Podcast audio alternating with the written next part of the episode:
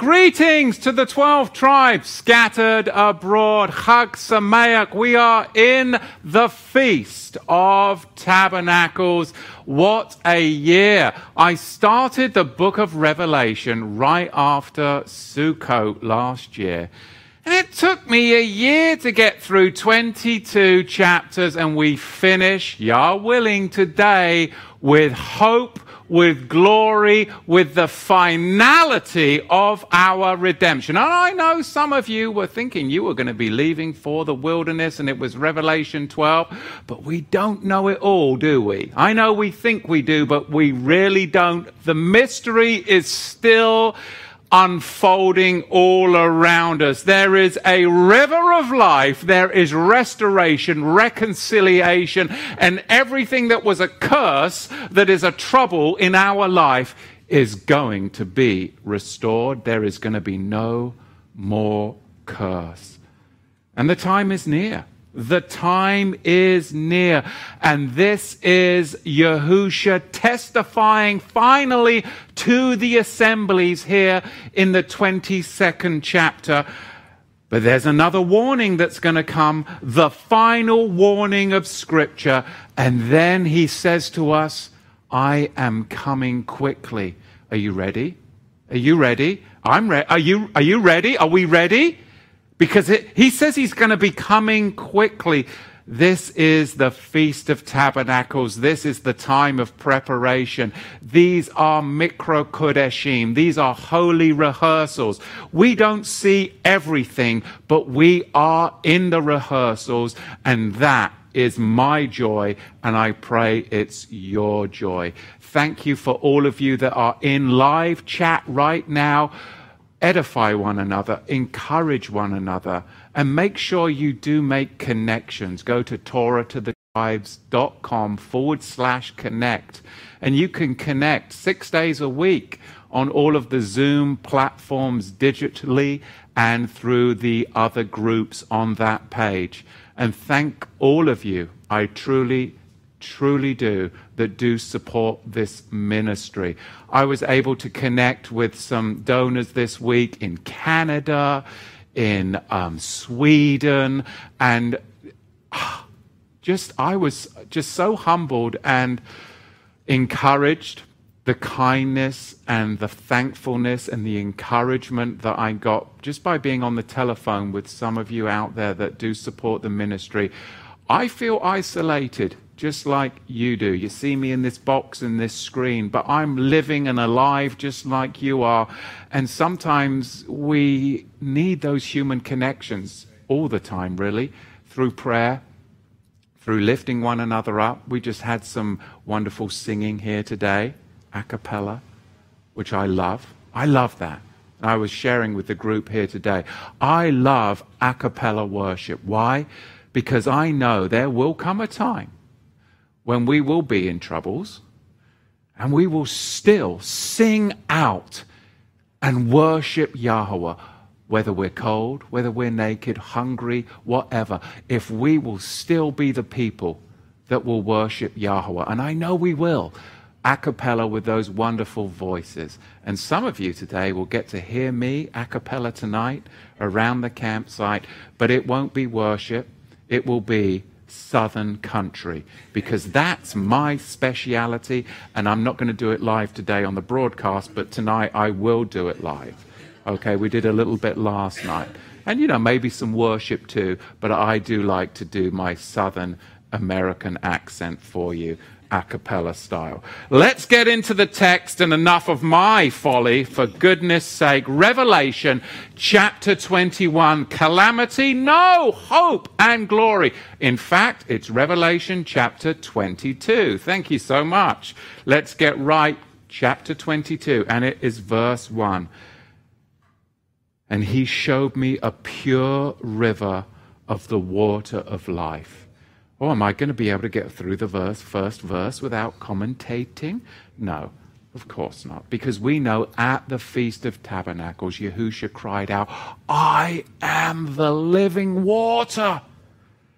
He is the one that all of the prophecies spoke about. Everything in the temple service all points to this wonderful reality that if you are hungry and you are thirsty, there is only one way to have that kind of sustenance, and that comes through the relationship with the Lamb, the Lamb, the blessed Lamb that shows us the pure river of water of life, clear as crystal, proceeding out of the throne of Yahweh and of the Lamb, in the midst of its street and of the river, from here and from there was the Etz Chaim, the tree of life.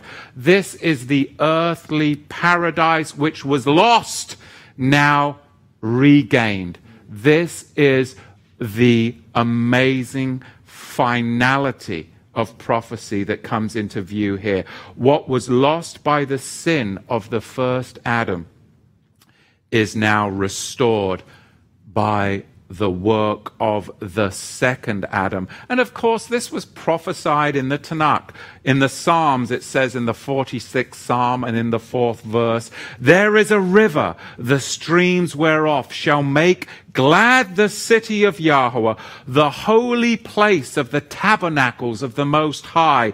Yahweh is in the midst of her. So all of those years ago, thousands of years ago, the psalmist saw the vision. And what John is communicating here was already prophesied and seen by visionaries before. In fact, Zechariah the prophet saw it as well in the 14th chapter and in the sixth verse of Zechariah, where it is written, And it shall come to pass in that day, what day? This day, in the day that John is seeing in the fullness of scope, that the light shall not be clear nor dark, but it shall be one day which shall be known to Yahweh, not day nor night, but it shall come to pass that at evening time it shall be light, and it shall be that day that the living waters shall go out from Jerusalem half of them toward the former sea, and half of them toward the hinder sea. In summer and in winter shall it be. Of course, there we have the vision of the prophet Zechariah. In the third verse of Revelation 22, it is written, that tree, that Etz Chaim, is so different because it is not just a tree that bore one fruit, but now that tree is now in full blossom. This is the end of the harvest. This is the end of the harvest. This is time for the sustenance and the fruit to be poured forth in our life. It bore 12 fruits, each yielding its fruit according to one month. And the leaves of the tree were for the healing of the nations. And every curse will no longer be. There shall be no more curse. There is going to be no more accursed one, no more Satan, no more accuser. There is going to be no serpent there as there was in the former earthly paradise. Oh, thank goodness for that, right? We can finally have some shalom in the home, right? Because all of the contentions, all of the struggles, all of the calamity that is this human experience is because there was a curse and the serpent seed came into humanity, and therefore we find that we are in this war. But here, there's no more war. There's no more anxiety. There is none of that. This is truly, truly worship in the fullness, worshiping Yahweh and the Lamb, because there is no serpent there. But the throne of Yahweh and of the Lamb will be in it, and his servants, they will serve him. So this is the climatic tree, isn't it? This is the climatic tree. It's really the end of a horticultural prophetic journey through Scripture. It really is. It began with the tree of life. But there was another tree, the tree of the knowledge of good and evil, that ended up having to be guarded by the cherubim, the cherubim. And then there was another tree. It was that tree that just caught on fire right before Moshe Rabbeinu. Of course, the burning tree in which Yahweh appeared to Moshe. And then, of course, we have in the scriptures those oaks of Mamre that preceded that. And then there was, of course, the trees of the diviners at Shechem.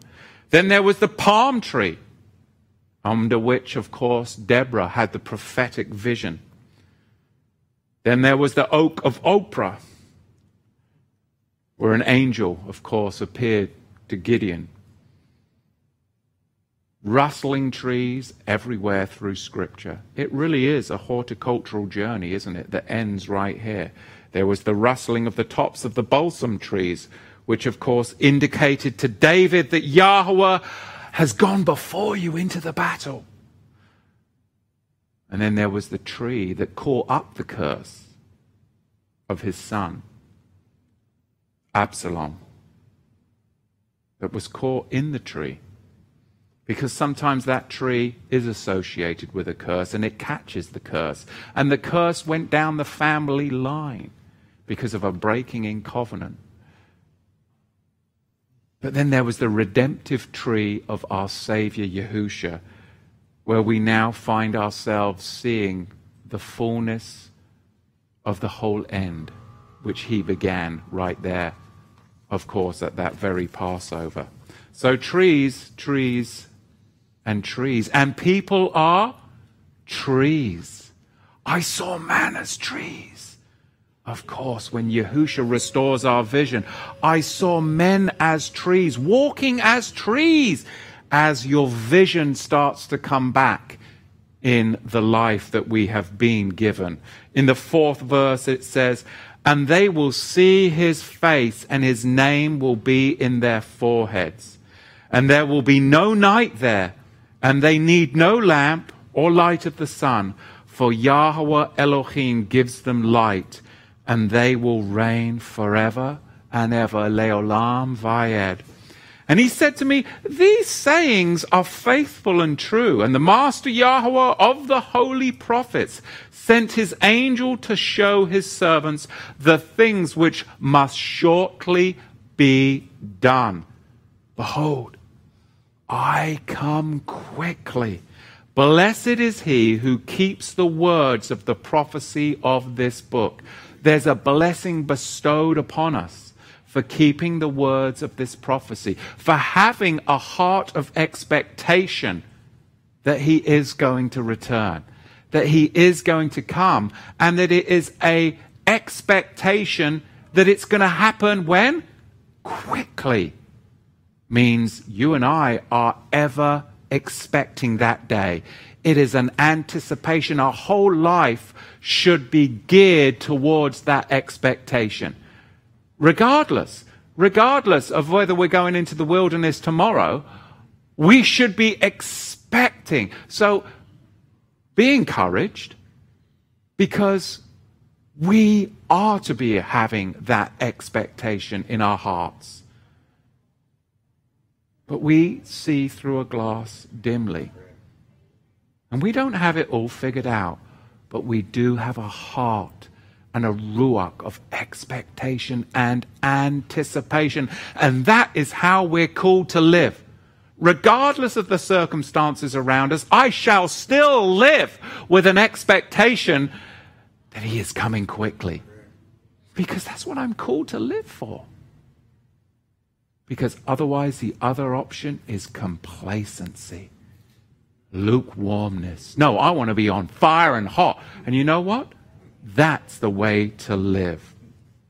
And the verse 8 of the 22nd chapter, it is written, And I, Yochanan John, saw and I heard these things. And when I heard and saw, I fell down. He does it again. I fell down to worship before the feet of the angel, showing me these things. Didn't you learn from the preceding visions? But again, sometimes we trip and stumble and bumble, don't we? I mean, you do. I don't, of course, but I know you guys do a lot, you know. And then he said to me, Behold, see, do not do it, for I am your fellow servant and of your brothers the prophets and of those who keep the words of his book. It is only worship unto Yahweh that is worthy of our worship and the Lamb that sits upon the right hand of the throne of the Father, of course. Revelation, the 10th verse of this fine finale and he said unto me, Do not seal the words of the prophecy of this book, because the time is at hand. It's a time of expectation, because that's how we're to live. A thousand years ago, two thousand years ago, today, tomorrow, and forever. And then in the 11th verse, the words of Johnny Cash. No, not really, but you know, we know that he did sing this. He acting unjustly let him still act unjustly. And he, acting filthy, let him be filthy still. And the righteous, let him be righteous still. And the holy, let him be holy still.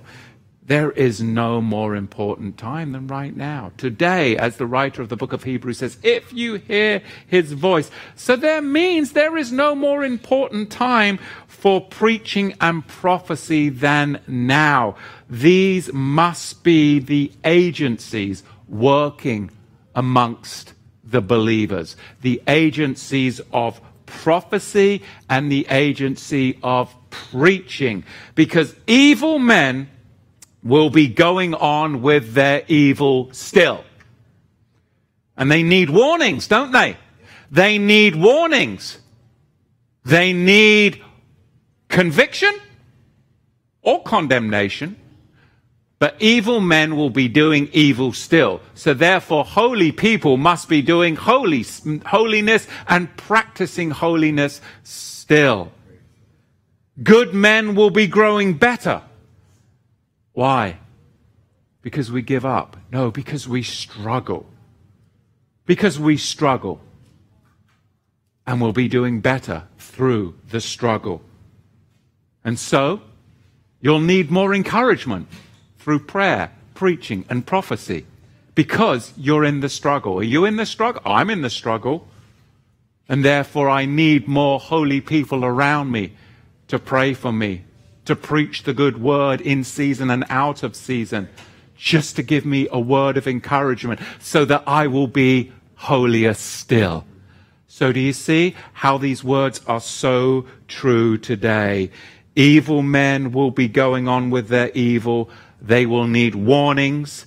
They will need condemnation and possibly one or two will be plucked out of their evilness and they will be convicted and then they will begin the journey of which you and I encountered so, so long ago. But then there's those of us that are holy men, that are holy women, and we need to be growing stronger and stronger. And that only happen, happens, excuse me, through the struggle, through the tension. The body, the muscles of our bodies grow when they find resistance. And if they do not find resistance, they become weak. They become fatigued. So it is the struggle. It is the resistance, that curse that opposes when you're out in the natural world. And then those of you that are married get the blessing of the helper, your wife, that often opposes you, but in a good way. Why? To convict you, to keep you, and to aid you and assist you to become better. Is marriage a struggle? Is it? Yes. But a good wife is worth far more than rubies. So, what a blessing. But the struggle and the push and the tension is to develop us and to make us holier still. Isn't it? There's the vision. There's the vision. Don't lose the vision in your life. The very point of this verse 11 is that there is no irrevocability at the time of this writing. And so for everyone, there is still hope. But once we arrive, listen, once we arrive at the scene of Revelation 22, then time has passed and we're reminded of the words of the prophet Isaiah in John chapter 12, verse 39, where it is written. We're not here yet, but eventually we will be at this time where there will be irrevocability. Therefore, they could not believe because Isaiah said again, He has blinded their eyes, He's hardened their hearts, that they should not see with their eyes, nor understand with their heart, and be converted, and I should heal them. I'm out in the nations, and I speak truth. Yet their eyes are blinded their hearts are hardened and they hear nothing. And I try and reason and explain and even give scenarios of stories, parables. But still, if their hearts are blinded, their ears are plugged, and they are entrenched in wickedness, what can we do? Shake the dust off our feet and try and find another that is ready to hear and not take it personally. And that is a growing experience for all of us, isn't it? And we are fi- finding ourselves in this current state that there is a lot of the adversary out there manifesting through his children. But we have a higher calling. Do we avoid engaging? No. But we take it to a spiritual level and try and paint a picture through parables and through prophecy. The passage here in Revelation 22, verse 11, is really an echo of the parable of the tares, isn't it? Isn't it? Let both grow together until the harvest. I find myself rubbing and bumping with the tares all around. I'm like, Are they still here? I thought these. Where's the FEMA bus? Can't they just. Oh, that's heartless, right? But I mean, I do find myself. Can't they? I mean, I mean, they're already lined up for it. Can't we just give them a kick up the backside and get them on the FEMA bus? I mean, I'll throw some oats over the razor wire to them, but I mean, just get them out of here. And then I'm like, how? You know, I was there once. And what's really sad, the opposition that you're finding out there most in the world, those that are most adversarial to you, they're the most naive of what is really going on. They'll be the first. You know, it'll be like, oh, I know you had a nice train journey. Come on over here. There's some showers. Oh, yeah, don't worry about the smoke. That's the furnace to keep you warm once you get out of the showers. okay. I mean, really? Are you not questioning any of this? Well, those that didn't question and those that don't find themselves in a calamity. Today, it's not a Holocaust, it's called FEMA zones. Okay, so we have to have spiritual eyes to see the reality. But this is a chapter about hope. So, why am I talking again about negative apocalyptic things?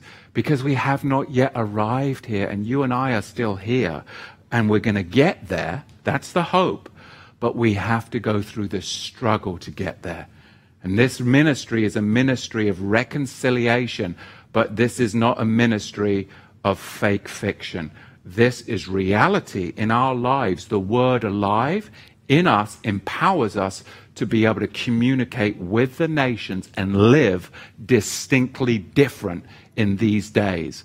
And I hope that this ministry blesses you and equips you because we are here to equip the saints. And that is powerful, that is unique, and it is for such a time as this. We've got some bandits walking by, of course, masked bandits looking in, but we are locked and loaded here at Torah to the tribes. We have got very nice. I got security. I've got some good guys in here today.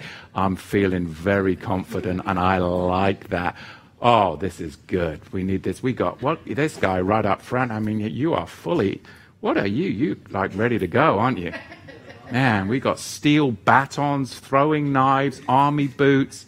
I mean, we won't zoom in and, and expose our undercover agent here, but uh, whose first name is Israel. Hallelujah. That's all you're getting. Hallelujah. Baruch Hashem Yahweh. So, really is a time of the parable of the tares growing up together until the harvest, isn't it? It is.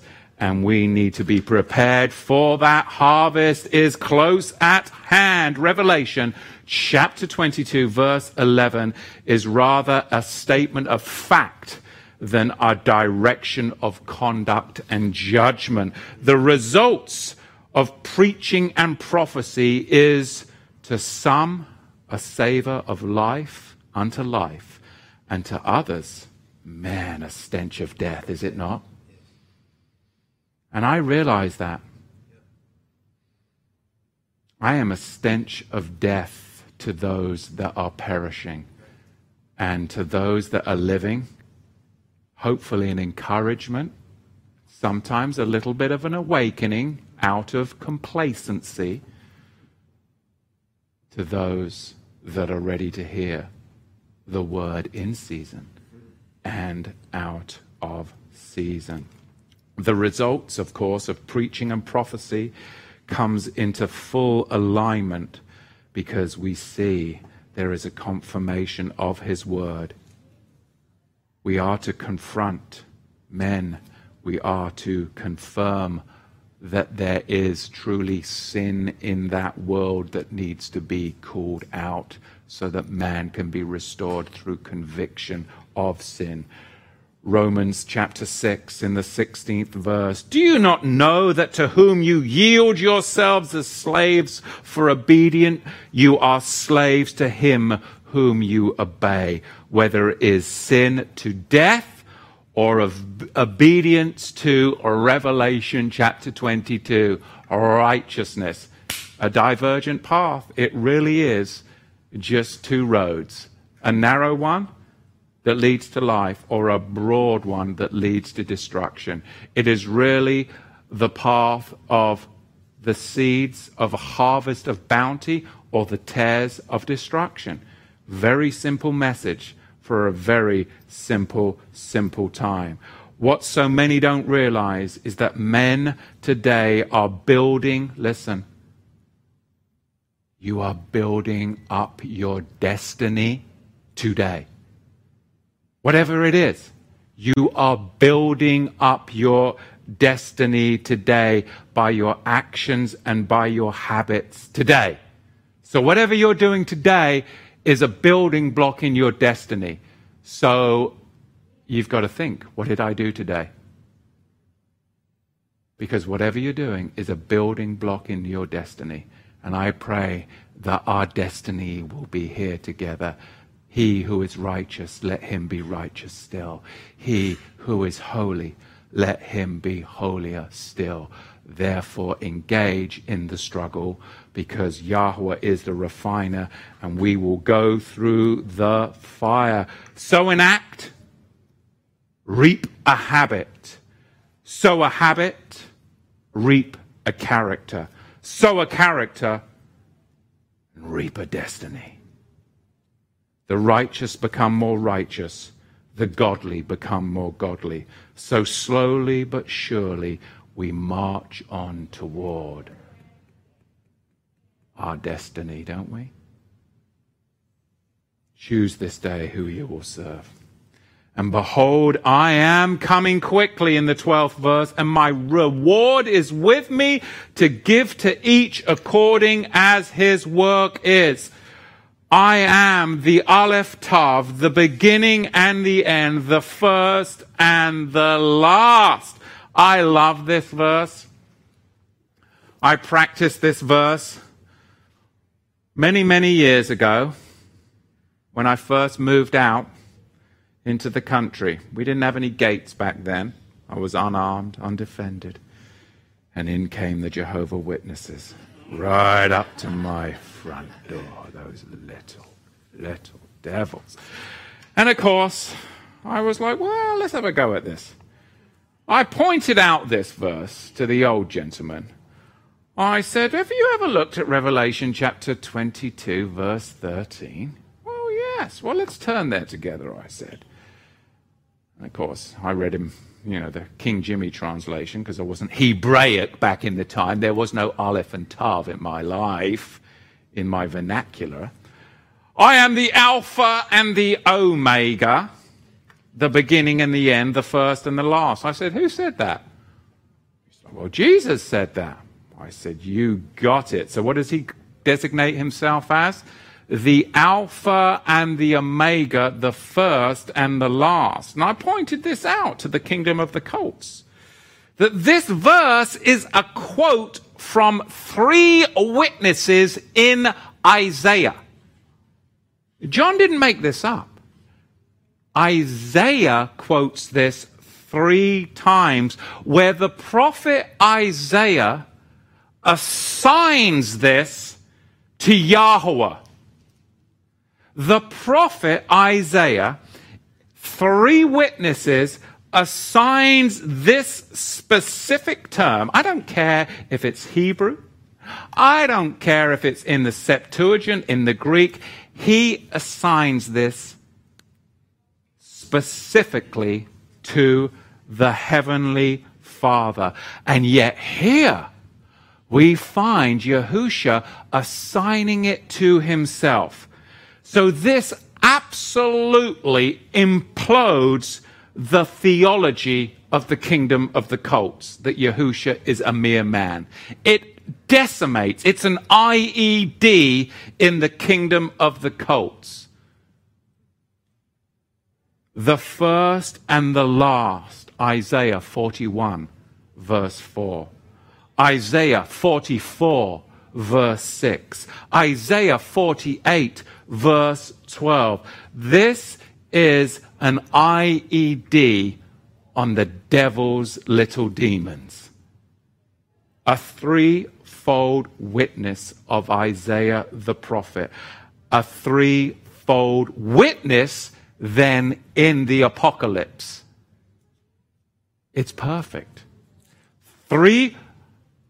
Threefold witness in the prophet Isaiah, and a truth is established on the testimony of two or three witnesses. Well, how about for the deity and divinity and the echad plurality? Let's double it up. Let's have a sixfold witness three witnesses in Isaiah and three witnesses in Revelation, chapter 1, verse 17, Revelation chapter 2, verse 8, Revelation chapter 22, verse 13. I am sick of these little devils knocking on doors or these little bandits riding along in their nice little white press shirts on their bicycles peddling occult witchcraft. You can implode it very simply by pointing out this verse and the origins of it. And it is.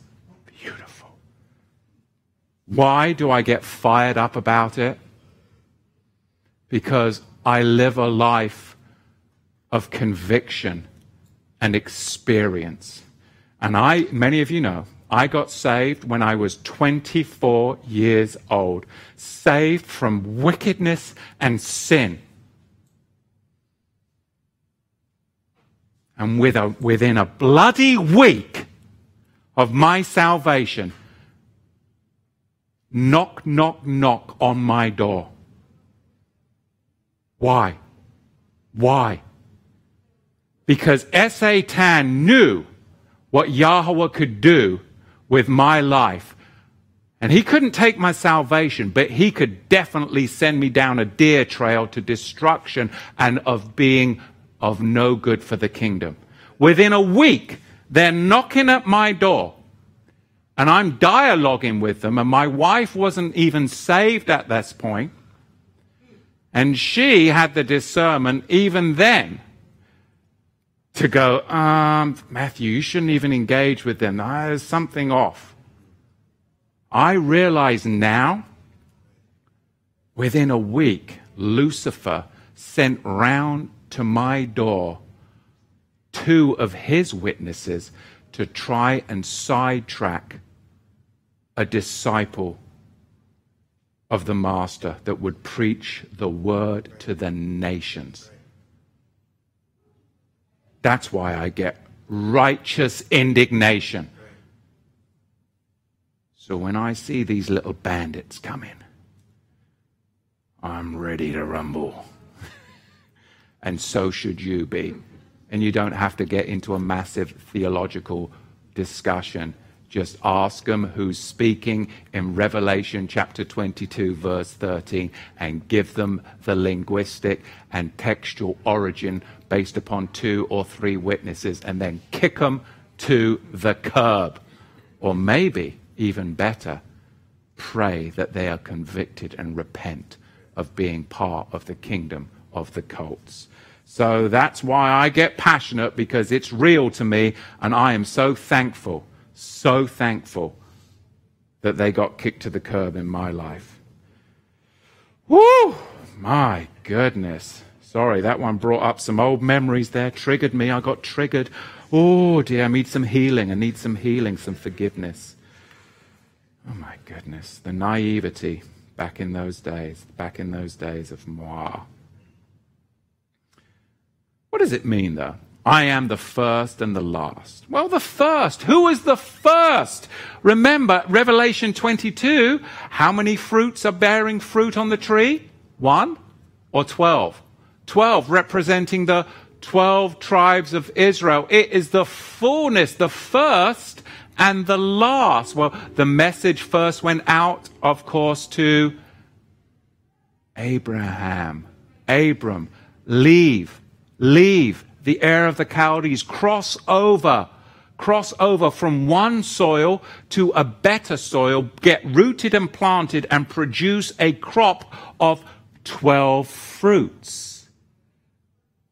He was the first one to cross over, Chavar, a Hebrew, to cross over from one soil that was corrupt and pagan to another soil that is fertile land that produces a fruit of 12 tribes. The first is Yahweh, he who called Abraham, will be with the last Moshiach, Messiah, who calls the children of Abraham all 12 tribes gathered together, the first and the last.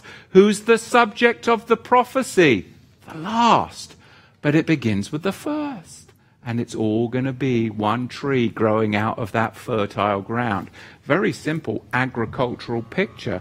Of course, the first, he who called Abraham, will be with the last Messiah who calls the children of Abraham who's the subject of this prophecy. Beautiful. Revelation chapter 22 in the 14th verse. Blessed, oh my goodness, you can't teach this. It's flipping outrageous. You certainly can't teach this from a, a, a pure text. If we're going to teach this Calvary Chapel style, we're going to do it from the new text because you won't catch it. And then you can keep on doing Christmas and Easter. And you could even have some hot cross buns if you wanted to. But we're not going to do the new text where they watered it down and they changed it. They washed their robes, they changed it to. They washed their robes. It doesn't say that in the Bible. Blessed are they who washed their robes. Whose translation says that? Does yours say that? Well, it better not say that. Does yours, Pastor Don? What does yours say? Huh? We're in the 14th verse of the 22nd chapter. What does yours say? Blessed are those who do his commandments. Blessed are those who do his commandments. Good. If your scripture at home says, Blessed are those who wash their robes, you have become susceptible to the new text.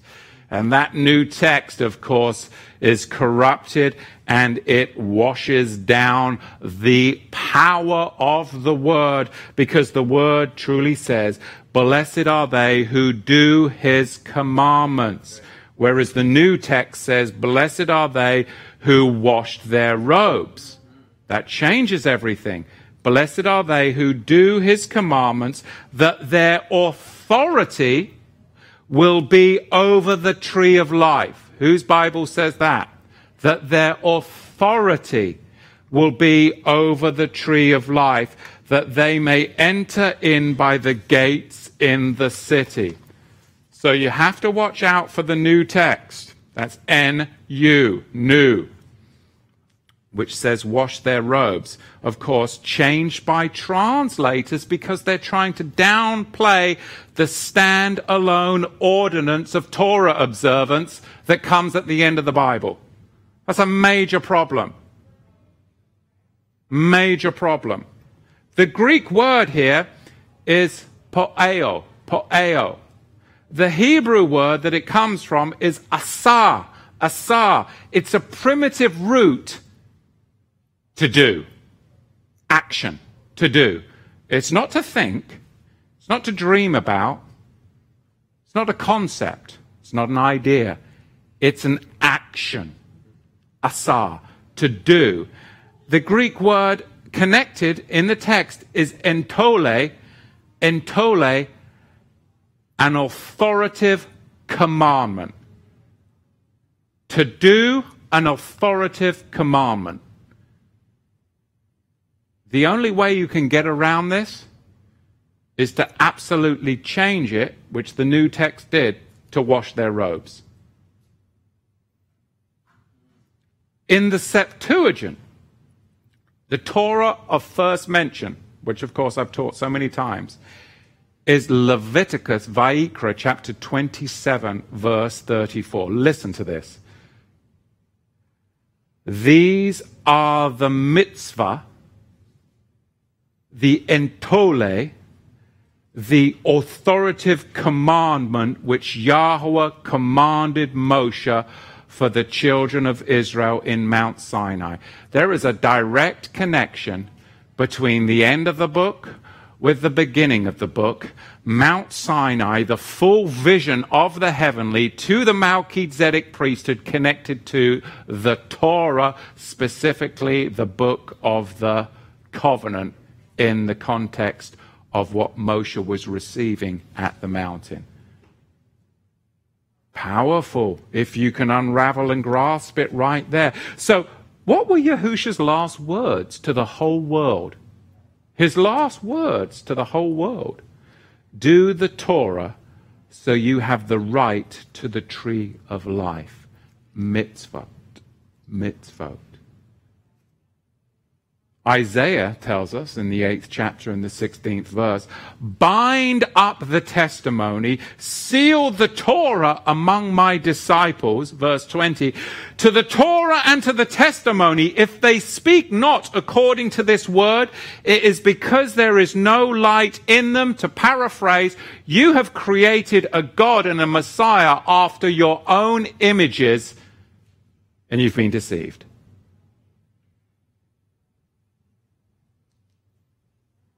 Because many will come to me at the end of the day and say, Well, Master, oh, Master, we were speaking in the tongues and we were slapping each other around uh, and we was uh, doing amazing things. I don't know why I'm speaking Italian. Why am I speaking? Did we have some. Oh, it's because I just bought a Benelli shotgun, isn't it? See, I can always turn it back to weapons and tactics. Sorry, we were talking about that earlier. I have, yeah, that's most probably why, too. See, that's how my brain works. Oh, dear me, I need prayer, don't I? I do need prayer. Or I might need some pizza. I'm not sure. One of the two. How about prayer and pizza tonight? Both of you, all of you. I was on a very, very serious part of Scripture, and then I got silly again. Well, let's go back to Scripture and, and, get back where we're supposed to be. Bind up the testimony, seal the Torah among my disciples, verse 20. To the Torah and to the testimony, if they speak not according to this word, it is because there is no light in them.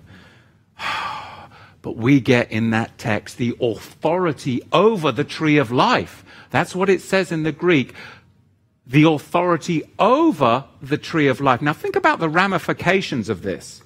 Meaning, we will never succumb to the temptation of our first mother and father on earth because authority, which is dominion, has been secured by better blood based upon better promises. It's dominion. This is dominion theology based upon better blood and better promises. That's why I'm bananas about the book of Hebrews. Okay? And some of you are saying I'm just bananas, but that's inappropriate. inappropriate. Revelation chapter 22, verse 15. But outside are the homosexuals and the sorcerers and the fornicators and the murderers and the idolaters and everyone who loves and makes a lie. You see, I'm sorry to offend your thin skin, but the Torah translation is very literal in its finality to Yahweh's unbending morality on holiness. Don't hate me. Hate Yahweh, which of course is sadly true for those whose garments are filthy still. You see, the English translations of verse 15, they soften the Greek word kunes, which actually appears in the Torah, specifically in the Septuagint of Deuteronomy chapter 23, verse 18, illustrating the figurative use of the word dog to actually mean a male homosexual prostitute. This is a big problem for Calvary Chapel. Okay? Big problem. Don't hate me because I believe that the Word is full of holiness and that ultimately we have a moral, moral code of conduct. And I believe that digging in to the Torah is where we found the foundation of how we are to live a successful life. You have to be careful of your modern translations skipping over the hard bits. Even if they're politically incorrect, the hard bits are usually harder for those that pretend they don't exist. We are living in a time where people don't want to look at the truth of the word. There are too many translations out there that have been monked with in various ways. So I always like to go back to the orthodoxy of the Torah, and then you have to wrestle with it, and you have to struggle with it, and then you have to make a choice. I've made my choice. You guys make your own choice. In the 16th verse, we find I, Yahusha, have sent my angel to testify these things to you over the congregations. I am the root and the offspring of David, the bright and morning star. And the Ruach and the bride said, Come. And let the one hearing saying, Come. And let the one who is thirsty come. And he willing, let him take of that water of life and just drink it down freely. For the 18th verse says, For I testify together to everyone who hears the words of the prophecy of this book. If anyone adds to these words, Yahweh will add on him the plagues that have been written in this book. And if anyone takes away from the words of the book of this prophecy, Yahweh will take away his part out of the Etz Chaim excuse me, the book of life, not the tree of life, the book of life, and out of the holy city, and from the things which have been written in this book. So this is really talking about unauthorized doctrines in the prophecy, or those who neglect essential ones. You see, we can't neglect the text. With the new text, with the kingdom of the cults, with some modern translation, we have a responsibility to be Bereans, to search these things out to see if they are so. So sometimes that offends you. And I'm sorry if that offends you. Yahweh and the word of Yahweh is offensive to those that are perishing, and it stinketh to those that are decaying. But to those that have found life, it is a river of fullness, of vitality, because we are the children of Abraham, the children of Yah, and we get to be healed from sin and transgression. Beware of unauthorized doctrines or those who neglect essential ones. This isn't talking about transcribers who might unadvisedly interpolate or omit something in the true text. It's got to be willful, but there has been a lot of willful. Beware of the false pen of the scribe. Look at the 20th verse. He who tested, we're coming to the end, aren't we? But it's the beginning. He who testifies these things says, Yes, I am coming quickly. Amen. Yes, come, Master Yahusha. You see, verse 20 is the revelation of our spiritual state and condition. Four things. Four things about our spiritual state and condition. Number one, if we are succumbing to being worn down, then with the weariness of continued work, what will happen? If you're starting to be worn down, remember Satan is trying to what? Wear down the states, the, the saints in the states. Wear down the saints in the states. If you start to get worn down, then what's going to happen? You start to dry up inside. And if you dry up inside, are you going to have that deep soul longing cry, Come, come? No, because you become what? One with the world.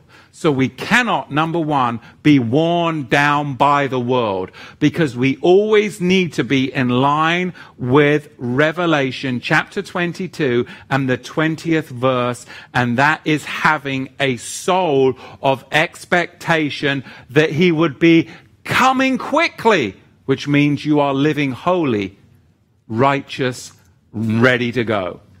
Number two, if we are giving way to unbelief, the cry of our inward spiritual man, at least temporarily, could be silenced into despondency, couldn't it? And there's many right now that are being tempted and tested to be silenced into despair. Oh my goodness, what are we going to do? 2020 is an absolute bloody disaster. Oh.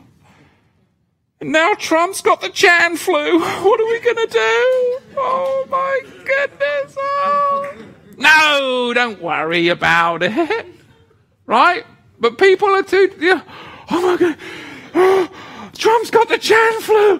What the heck are we going to do now? Oh, give me a break. He's got the Chan flu. Number three. I got to have a little bit of fun. It's the last chapter. And it is the season of joy. It's Sukkot. And I can laugh. Some of you want to cry, don't you? The third thing we're looking at in the 20th verse if we are neglecting our spiritual duties, we shall have no heart or hope to cry from our very deep soul. Come. Come, I know I have that cry. I know I have that cry. And number four, if we are allowing ourselves to be overcome by the spirit of the world, then we'll find ourselves unwittingly aligning with the world. And essentially, we are praying against his coming, aren't we? Because they're praying against his coming. They don't realize it because they're a bunch of little devils, but they are by how they are living. He who is unrighteous, let him be unrighteous still.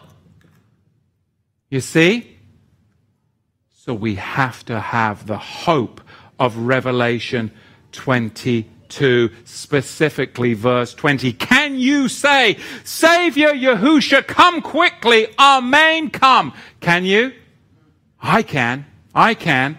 Can you say it with conviction deep within you? I mean, like really wanting it. We were, we were traveling here today and we were talking about the prophetic timeline and you said, well, what about if it's another 15 here, 1500 years? I'm like, no, no, no, no, no. Why?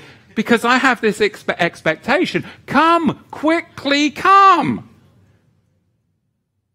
I've got this solemn judgment figure in my mind. Can I say it? Yes, I can say it. With the glorious high priestly figure of Yahusha coming with his robe. Yes, I can say it. Come, quickly, come. It's no cry. Listen, this is no cry to be kept for the final death hour. This is the cry for now while we're alive. This isn't something, oh, oh my goodness, they're taking me to the guillotine. I better cry. No, live it now. Live it now. It should be our soul cry, verse 20 every day, every hour, when I wake up in the morning and when I tuck my children and my wife in at bed. I don't tuck my wife in at bed because she stays up way too late. But you should be tucking me in. Just watching these horsey shows all the time. Crying out loud. I go to bed with the children very early. it's because I get exhausted. you can see why, can't you? Good grief. But it should be our soul cry every hour when the soul is truly alive. The soul cries, Come, Yahusha, come quickly. Then you know that you're where you're supposed to be. And that's really what this final chapter is about being where you know you're supposed to be. In the eighth day, after Sukkot, this is our life. And this is our soul cry. And I get to be the minister that taught the book of Revelation during the Chan flu of 2020. And everybody, including myself, will always remember that. Good or bad, we got to do it and be a part of this amazing journey. And it'll be in the archives until they ban us. But if they do, check us out on BitChute. We are up on BitChute. Thank you, Larry, for all your hard work getting us where we need to be for when the googly pulls the plug on you and me.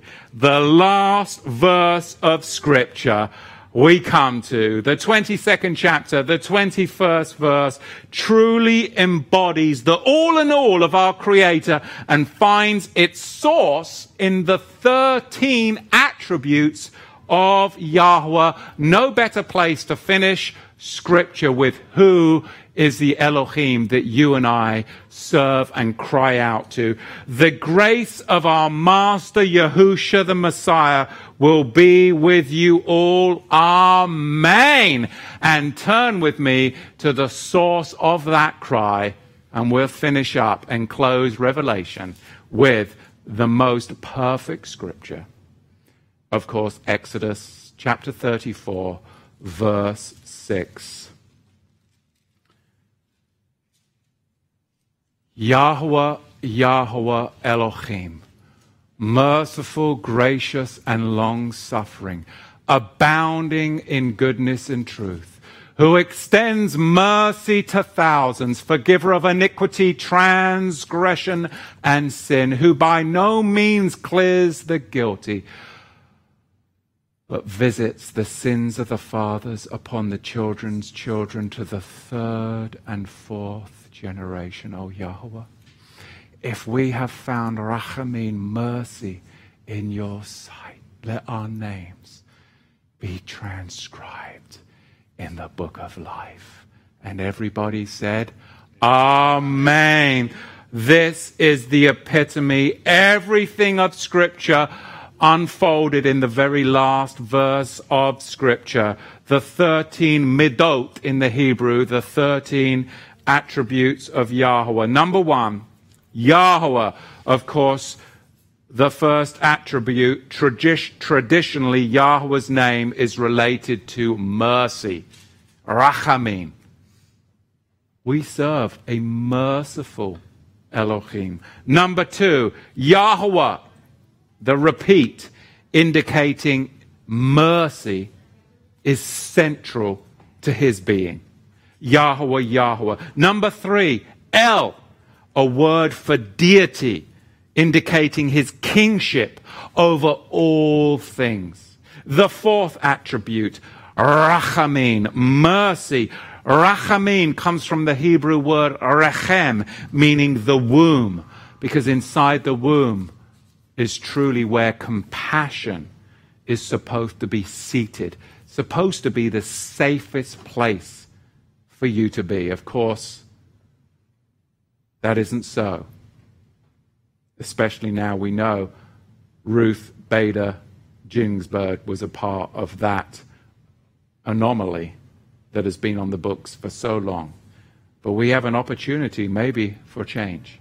We pray so. Because the womb is supposed to be the safest, safest place. The fifth, the fifth attribute of Yahweh is his graciousness.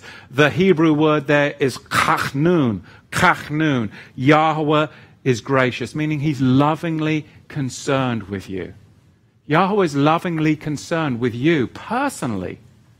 That's who he is. The slick, the sixth, uh, the sixth attribute is Yahweh is slow to anger. The Hebrew word here is, is, is just deep when you break it down, and some of you like to break it down in the paleo. Erecha afayim. Erecha afayim meaning he gives you time to repent. He gives you time to repent. Number seven, Rav Chesed.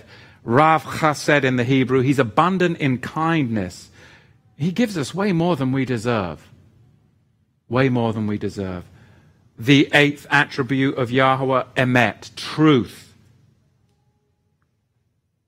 Because truth is a person, his son who sits at his right hand. Truth is a person, his son. The ninth attribute, extended kindness to the thousandth generation.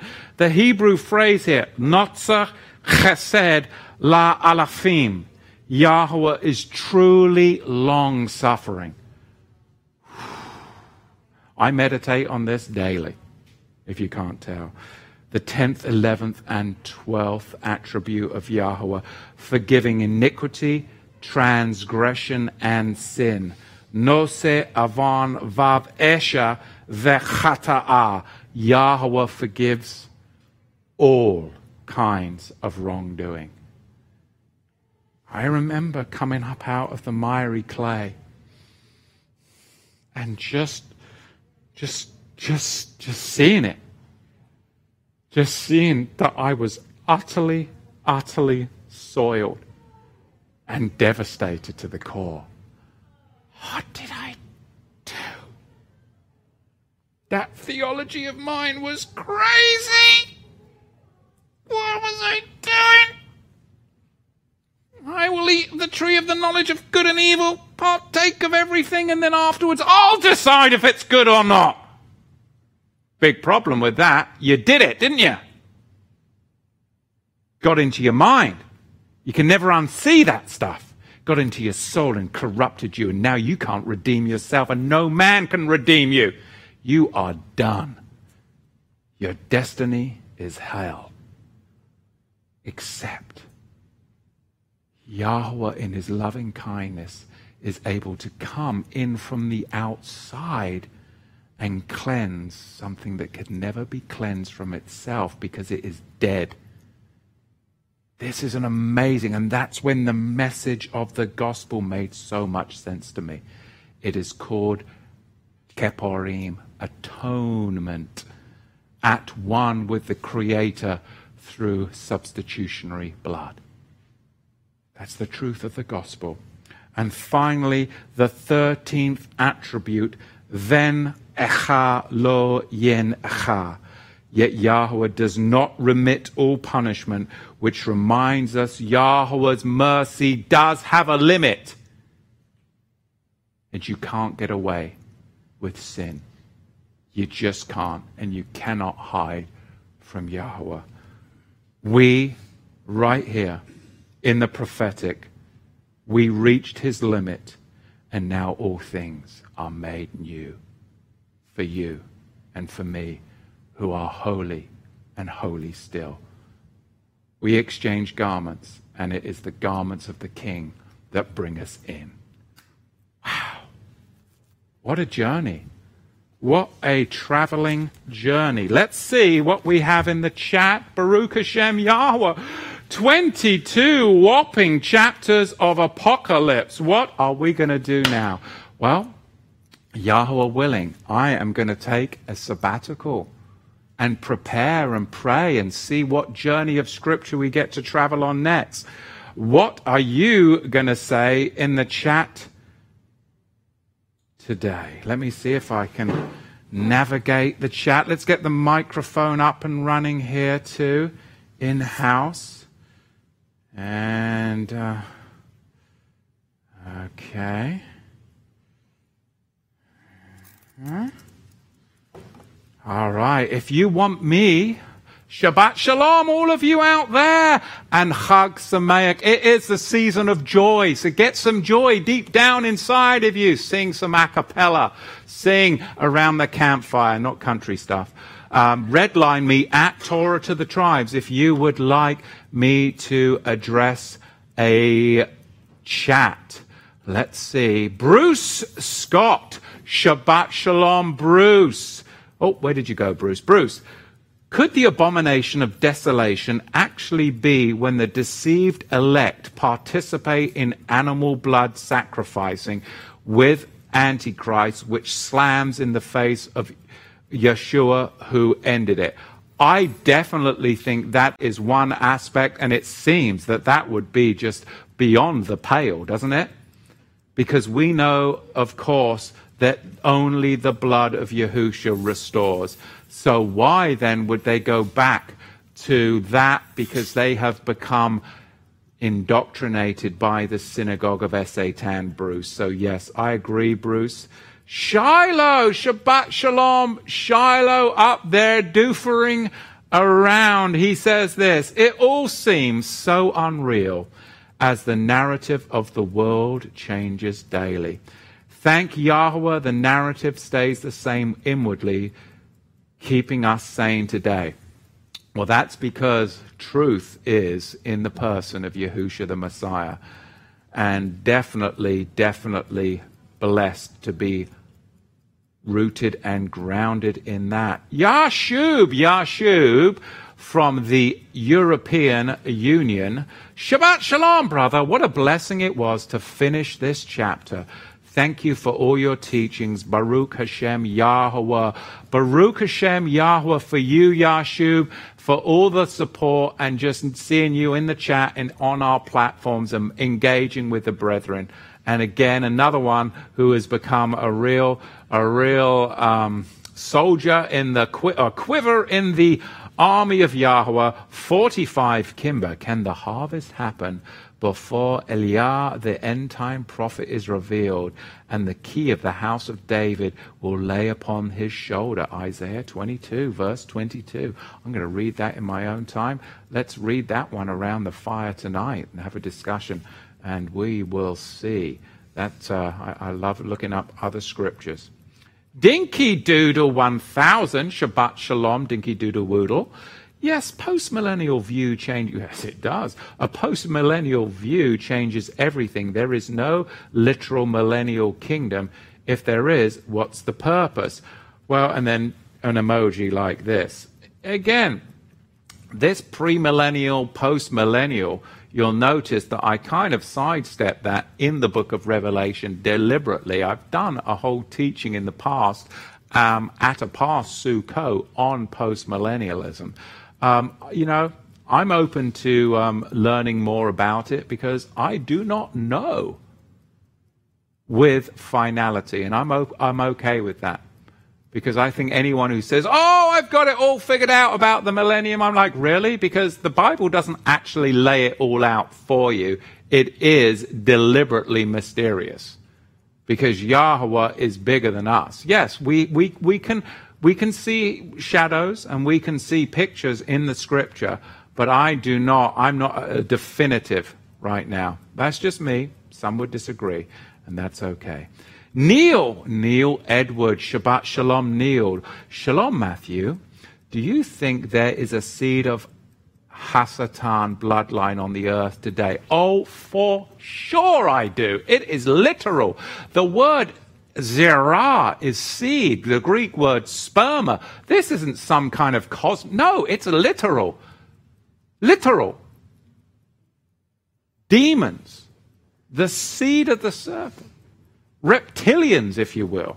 The Queen of England. I mean, give me a break. Come on. Really? And now you've got Harry and Meghan, right? Trying to do all this political stuff in Hollywood and trying to be, you know, social justice warriors, right? Excuse me? She's black and she married the biggest slavers, sorry, who've gone and totally gone around the world and subjected all kinds of cultures to imperialism, and now you're going to lecture us? Well, you married the wrong person to have any kind of validity to that. It's hypocrisy of the highest standards. The highest standards. I mean, the, the royal family are the biggest, biggest slavers out there. What they did to the Indians? Give me a break. The Africans? And now all of a sudden you're going to partner with their seed line and virtue signal to us? From a million billion dollar mansion in Hollywood? Who believes this stuff? It's outrageous. Outrageous. But anyway, that's just moi not a great fan of the royal family, you know. Adam Davis, how would you advise moving forward with family members who claim Christianity but refuse to hear the truth we share and continue in their doctrine? Well, again, you know, that's, that's going to be a little bit of a struggle, isn't it? Share the truth in love. And then if they accept it, great. If not, then you kind of have to move on. That doesn't mean that um, you don't love them, but I, I, you know, having the arguments and being bold and boisterous, it, it didn't really work out too well for me. So, you know, in my maturity now, I, I see that you know, the words of Yahusha, should have listened then, but now I'm listening now, is shake off the dust off your sandals and move on and try and find somebody that is receptive. Because if somebody is locked into the doctrine, then they've found themselves locked. And only the Ruach HaKodesh will be the key to unlock that, not you and me. So I think you have to, if they refuse, then you have to go and move on in love. So, anyway. Shabbat Shalom, Isaiah Ketterman. Immortality is a gift, not something we innately possess. To say you have the innate immortal soul is to say you are righteous. He alone possesses immortality. 1 Timothy 6, verse 16. Yahusha, resurrected in glory, of course, we have the immortality that then is offered to us through the Keporah, through the atoning. And then Paul says that we work out our fear, our salvation with fear and trembling. We have not yet attained it, it has been secured for us. So there is security. I do believe in eternal security. I do believe that we are purchased by the blood, and we have, and some of you may disagree, and you're going to get more into Arminianism, okay? And, you know, that's all well and good. You see, somebody brought this up the other week when I did a teaching. They're like, oh, you just taught Calvinism. Well, no, no, Calvinism, the Calvinists didn't believe in the Torah, okay? The Calvinists weren't keeping the feast of Yahweh. And so, so don't say I believe in Calvinism. I was teaching scripture, yes, and that had, but I'm not a Calvinist, and I'm not an Arminianism, because they, that's traditional Christianity, and they certainly don't uphold the feasts and the commandments of Yahweh. But do I believe that men before me in the Christian church have studied the scriptures to show themselves approved and have found great truths and um, encapsulated those in writing? Yes. And you can look at Arminianism and you can look at Calvinism and if you follow both of them to their logical conclusion, then you discount the other. But Yahweh is bigger than us. And somehow he can see through it all and reconcile. Choose this day who you will serve. Well, that sounds like, what is, well, hang on a minute. But then again, you are chosen. Whoa, whoa, whoa. Election. You see, we can limit Yahweh with our human understanding. So sometimes we have to hold things gently until the Ruach give us, gives us more understanding. I don't know why I went off on that tangent, but I did, so there you have it. Claiborne Management says, What is the scriptural answer to the question, Do you sin? Do you sin? What is the scriptural? Anybody? Achron? What is the scriptural answer to do you sin? We know it says in 1 John that you don't have to sin anymore. But do we still struggle? I think that. Um, huh? Microphone, microphone. Yes, let's get. Help me out here. Help me. I, I, I don't. Can you hear me? Yes. Oh, I don't know the answer, but I was just thinking the scripture says, "He who says he doesn't sin is a liar," but also the scripture and the says, truth is not in him. Uh huh. But also it says, "He who um, is born of Yahweh doesn't sin." Again, well. so again, what are we going to do? Are we going to limit? No. You see, we have to we have to see, and I've taught this before, the difference between the the black writing of Scripture and the white fire in between. And sometimes you can miss the white fire if you get so caught in the black fire. All right? The letter of the word. What is the ruach, the spirit intent behind it? What is the context, the spirit? That is what we have to weigh. And sometimes we can limit ourselves. Arminianism, Arminianism, Calvinism, Calvinism, they contradict one another. Well, hang on a minute. They didn't pull these thoughts from nowhere. The scripture actually supports both. But if you follow both of them to their logical conclusion, they exclude one another.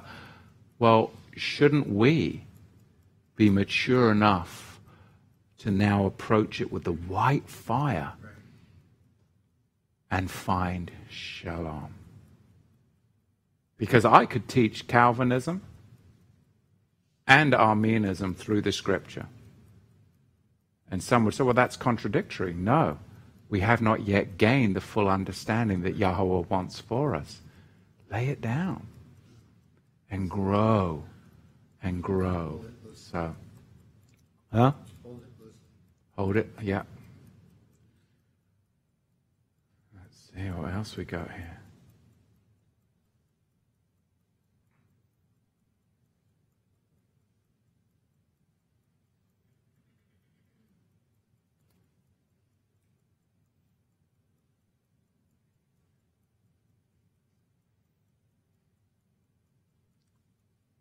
Wow, let's see. Have we got any other thoughts here?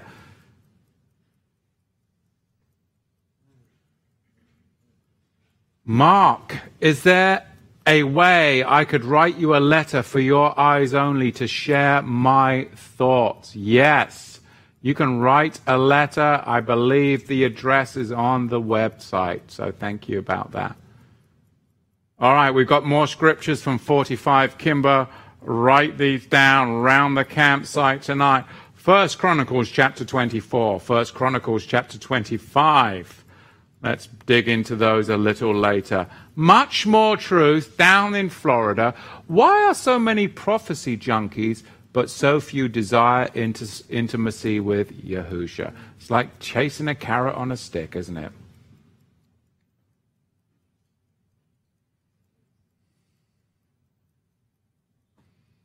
Wow.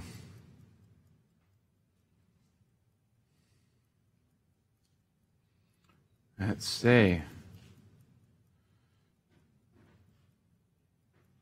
Pixie from Dixie, Shabbat Shalom, Pixie from Dixie. She says, or he says, I believe the picture is a girl. It will be as the days of Noah before the end, right? Yes, it will. Are we living in those days? It sure does seem so. It sure does seem so, doesn't it? My goodness. Mark says, Shabbat Shalom and Happy Sukkot. It says don't eat blood. Does that mean no rare steaks? Because I've had many different people in fellowship give me different answers.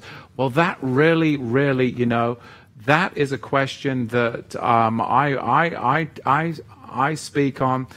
And that is something that the family has to decide how they're going to navigate it. Okay. Um, question is the blood, of course, belongs to Yahweh, right? So it's all about, of course, how the meat, is, how the animal is killed, and thus you get the meat. So remember in the book of Samuel, when um, they were out warrioring around for the day and they were hungry. And then Jonathan found the, I believe it was Jonathan found the honeycomb, didn't he? But the rest of the army were absolutely famished. And they killed clean animals, sheep and oxen. They killed clean, they weren't killing pigs. They killed clean animals, but they didn't kill them appropriately so Yahweh said it was sin because they had it still had the blood in it. So you're going to have to wrestle with that. Now, I like to um, buy rabbinical kosher certified meat, and then people say, "Oh, you don't need that." Well, you know, I see that it does taste different. And I realize that there's a lot that goes into it. Oh, yeah, well, just some rabbi blessed it. Well, no, that's not actually so. They devein it.